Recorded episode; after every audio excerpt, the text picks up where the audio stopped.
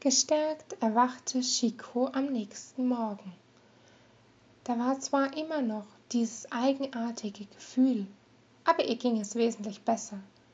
Diesen Umstand verdankte sie Ota. Er hatte ihr damit bereits zum zweiten Mal das Leben gerettet. Wie konnte sie sich dafür jemals revanchieren? Dabei verdiente sie seine Hilfe eigentlich gar nicht. Ihr Blick wanderte zu seinem Gesicht, welches im Schlaf viel jünger wirkte. Auch ihm war schon einiges Leid widerfahren, das konnte sie ihm ansehen. Und sein Name. Dall war der indraleische Namenszusatz des Adels. Trotzdem verdiente Ota sich als Söldner. Auf einmal überkam sie das Bedürfnis, ihn zu berühren.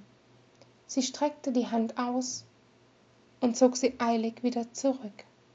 Er trug bereits ein Brandmal. Davon abgesehen hatte er ja deutlich zu verstehen gegeben, dass ihn Herzensangelegenheiten nicht interessierten.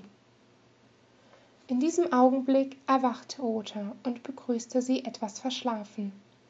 Nachdem er noch einmal ihr Fieber sowie ihre Taschen überprüft hatte, zogen sie weiter. Chico hatte sich fest vorgenommen, die Hauptstadt heute zu erreichen, um ihm nicht noch mehr Umstände zu bereiten. Und tatsächlich, kurz vor Einbruch der Nacht erreichten sie das Haupttor.